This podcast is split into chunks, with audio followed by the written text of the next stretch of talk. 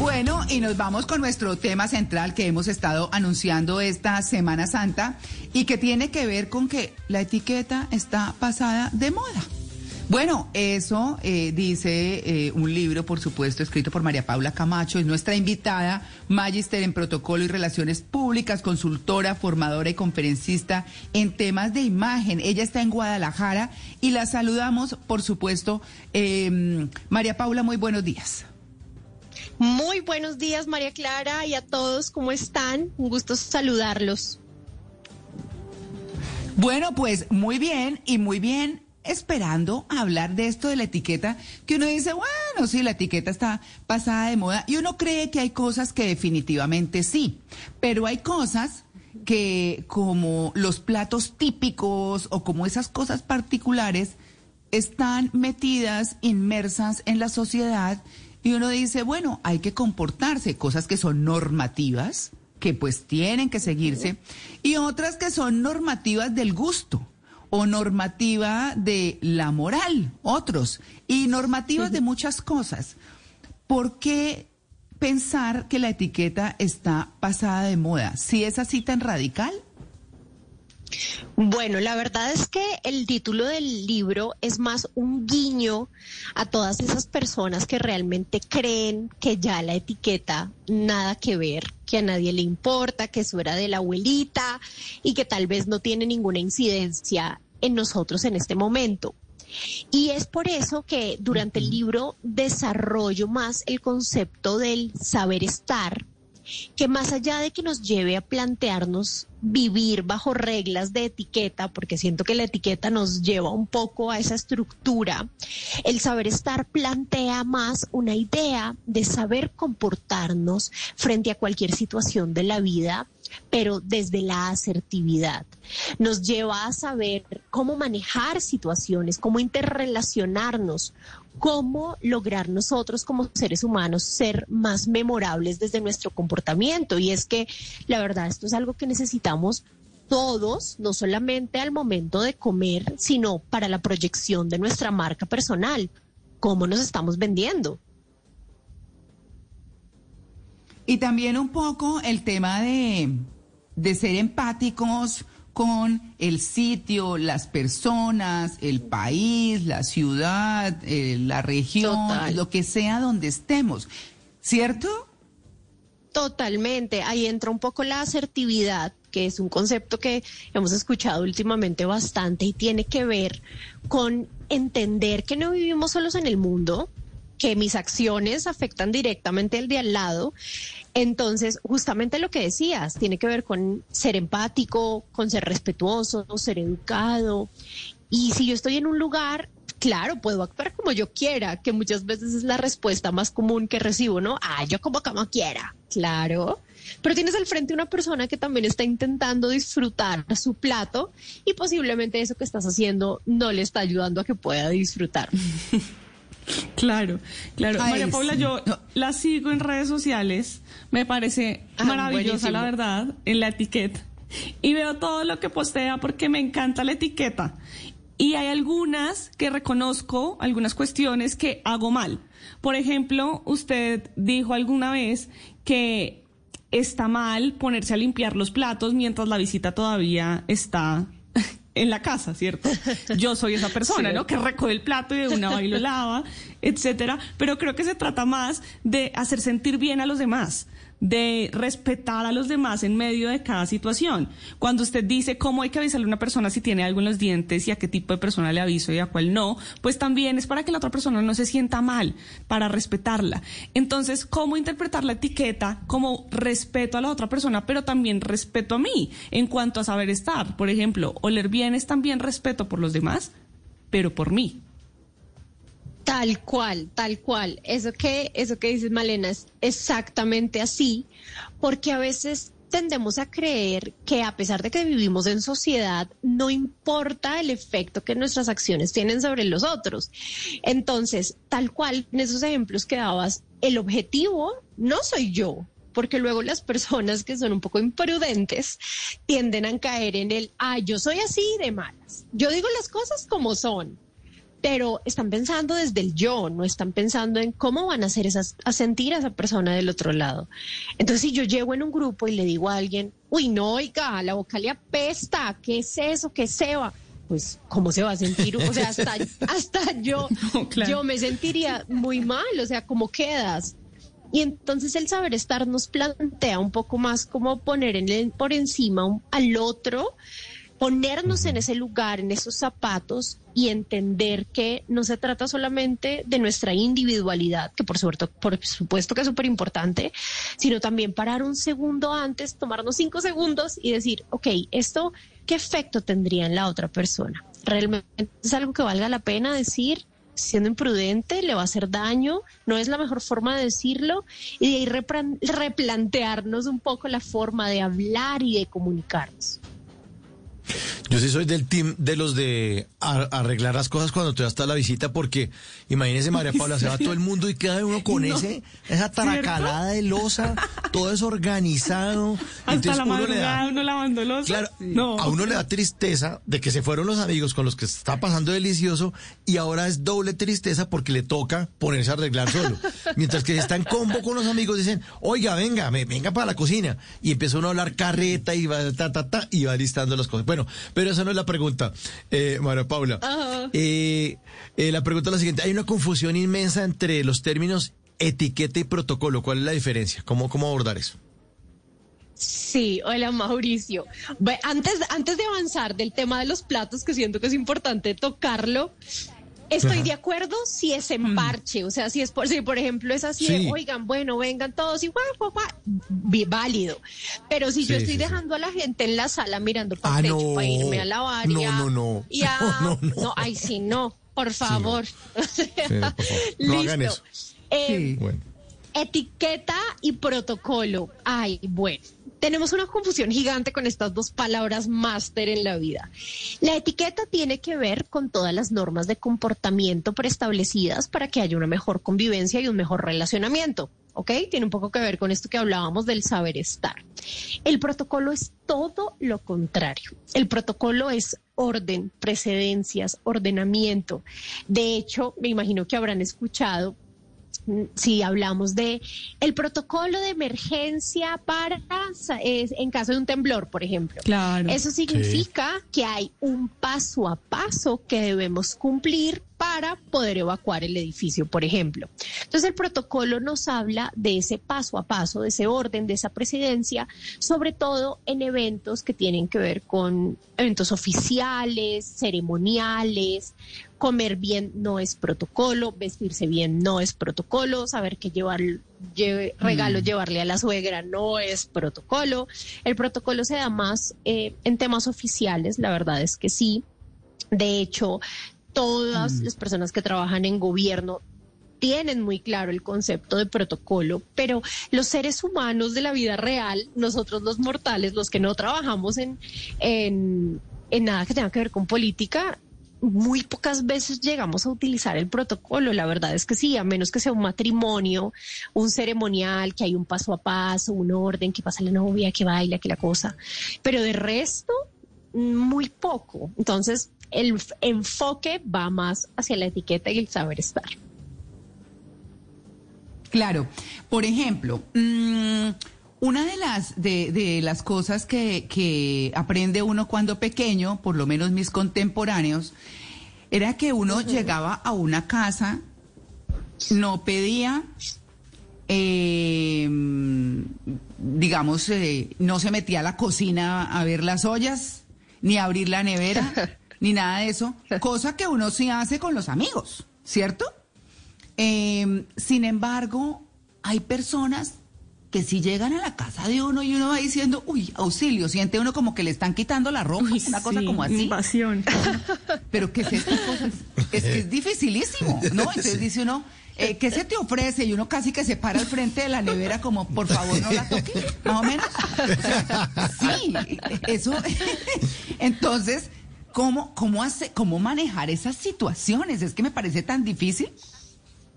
Es dificilísimo y siento que pasa por eso mismo de que las personas, ay, no pasa nada. Y ya, a veces algunas tienen hasta el vicio, digo yo, de que llegan directito a ver qué hay o, o qué se encuentran por ahí, ¿no? La mejor forma de abordar este tipo de situaciones es siempre siendo la persona más amable del mundo. Y siempre lo digo donde, desde la etiqueta. Por favor, déjame atenderte déjame atenderte, María Clara, siéntate y dime qué quieres, qué te puedo dar, tienes ganas de algo de tomar, de ta, ta, ta. Y inmediatamente como que la voy sacando de ese espacio, que es mi espacio, por supuesto que la cocina es un espacio muy íntimo de nuestra casa. Entonces voy sacando, la mm. voy llevando a la sala o donde se esté desarrollando la reunión y chao. Y entonces me convierto en esa persona súper amable, súper atenta, que le está ofreciendo todo el tiempo cosas, pero un poco evitando que también estén ahí, porque es incorrecto, oigan, hasta en la casa de la mamá es incorrecto, o sea, mm, uno tiene sus cosas ahí, o de pronto no ha hecho mercado y tiene solamente una cebolla podrida. no sé. es cierto. O sea, no, eso es súper íntimo, o sea, para mí la cocina es algo súper íntimo de verdad, que a veces la gente como que no le da mucha importancia, pero pues claro, entonces no. Claro, hay que pedir permiso cuando no es la casa de uno. Y además de, de, estas normas ya en la casa, fuera de ella, con esta nueva anormalidad, nos hemos tenido que enfrentar a tal vez saludos que no nos enfrentábamos antes, conversaciones que no nos enfrentábamos antes, despedidas de una manera en la que no lo hacíamos antes. Me ha costado bastante porque entonces no sé si la persona me quiere dar el codo, la mano, no me quiere saludar, se me acerca, no se me acerca y es tan incómodo, un baile incómodo de salud y de despedida constantemente. ¿Cómo hacemos para relacionarnos correctamente, pues socialmente en esta normalidad? Pues Malia, fíjate que siento que eso se ha ido relajando un poco, si hablamos desde el inicio de la pandemia, que uno era como súper estricto, como no toco, no hablo, no miro. No sé si ustedes se sientan identificados, pero a mí me pasa ya que, ay, saluda a las personas como sea, y ya como que se me olvidó un poco la pandemia. Por eso es más difícil ahora, ¿no? Sí, total. No sé si eso, no sé si mano. Totalmente, pero entonces aquí hay varias pautas importantes a tener en cuenta. La primera aprender a leer a las personas tan pronto nos encontramos con ellas, porque uno tiende a llegar y a verlas y como que actúa desde la emocionalidad, pero no ve qué está pasando dentro del cuerpo de la persona. Si uno se toma cinco segundos de analizar, ok, se me está acercando de más, o me está estirando la mano, o estoy viendo que se está quedando para atrás retraída, ahí voy a tener información valiosa para saber si va a ser de mano, si no, si va a ser de lejitos y lo que sea. Entonces, ese es el punto número uno. Punto número dos, ¿quién tiene la precedencia para saludar? Porque no es lo mismo encontrarme. Oh, oh. Jefe, o encontrarme a mi suegro. Sí. O, ah, Allá. Sí, entonces ahora sí, también ahí es súper importante. ¿Me había ido? Sí, sí, Hola. Sí, sí, ya, sí, sí. Sí, ya. ok, no sé en qué momento quedé, pero les estaba diciendo, retomo un poco, que también depende la precedencia entre los saludos, porque no es lo mismo encontrarse con la mejor amiga que encontrarse con el jefe, que encontrarse con la suegra, que encontrarse con el exnovio, ¿no? Tienen como particularidades diferentes esas situaciones. Entonces, también hay una regla de etiqueta, ahí sí, que dictamina que a nivel social quien tiene la precedencia al momento de saludar es siempre la mujer. Quiere decir que los hombres deben esperar un poco a ver la mujer cómo decide saludar. Si yo, por ejemplo, me encuentro con Mauricio, supongamos que estamos hablando en un ámbito meramente social, en una fiesta, yo sería quien decido cómo lo quiero saludar. Él no se me puede abalanzar a ese beso de oso, no, debe esperar, tomarse unos segundos y yo sé quién decido. Si lo quiero saludar de lejos. ¿Cómo lo van parando sí, uno, obvio. Sí, obvio. Buenísimo. Qué buena norma. Esta regla es esencial. Uy, sí. Esos besucones babosos. Oiga, sí. Ay, no, muerte. Sí. Creo que prefiero. Esa es mi mayor dicha después del COVID. Sí, perdón, pero es así. Uy, no.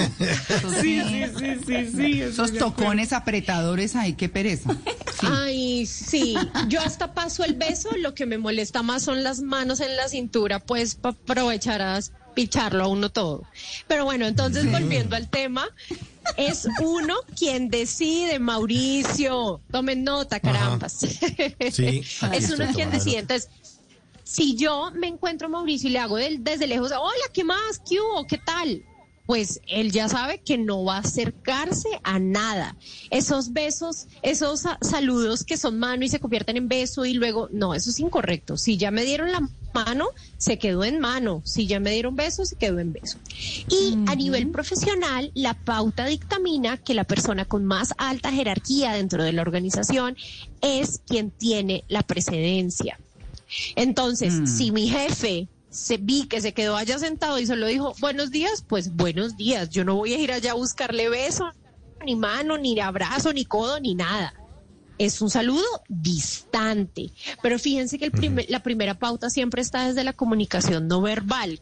Realmente, ¿qué me está diciendo el cuerpo de esta persona para yo saber cómo entrar a saludar?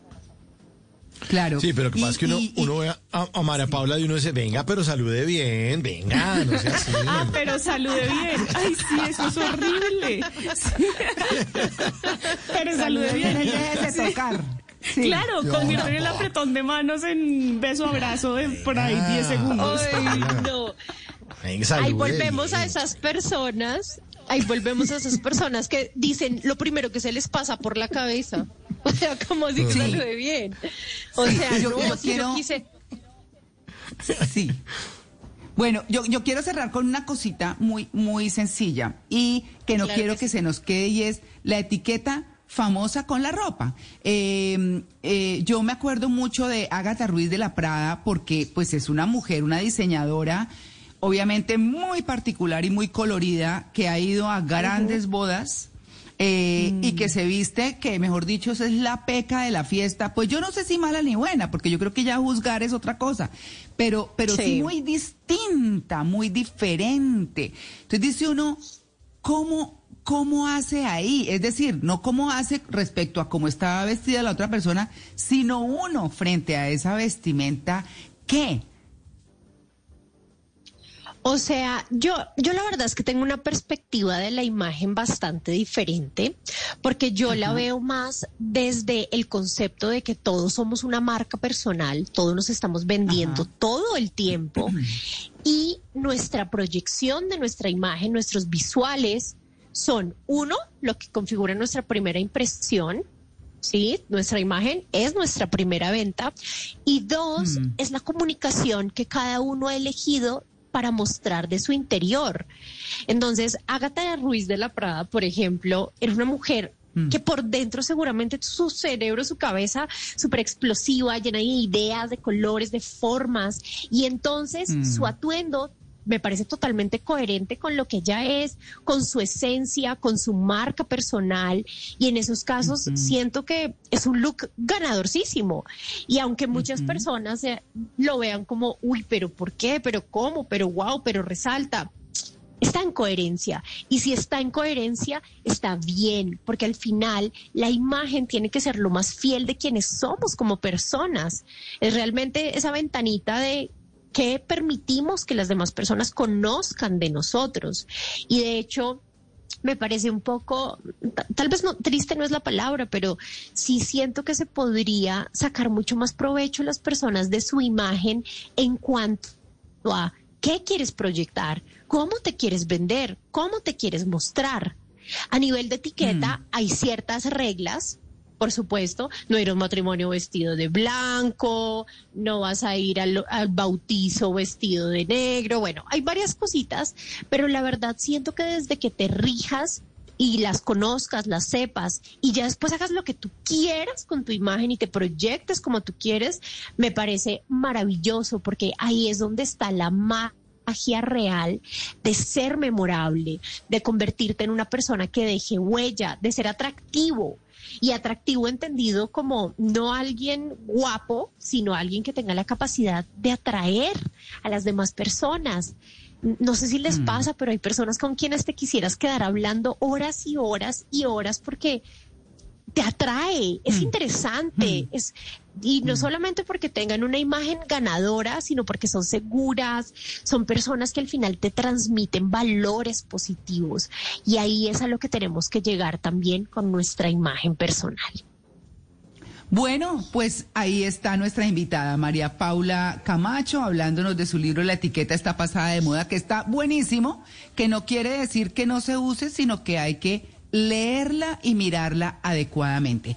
María Paula, muchas gracias por su atención con En Blue Jeans de Blue Radio y no la quiero dejar ir porque los oyentes me escriben mucho y me dicen, pregunte las redes, por favor. Entonces, ¿en qué redes la pueden encontrar? Claro que sí. Primero, muchas gracias a todos y espero que haya sido de mucho aprendizaje estos 15 minuticos, media horita que hemos estado hablando. Me pueden encontrar en Instagram como la etiqueta y ahí están todos mis tips, consejos, trucos. También tengo un podcast que se llama El arte del saber estar, donde las personas me mandan sus historias y las descomponemos desde la etiqueta y el saber estar.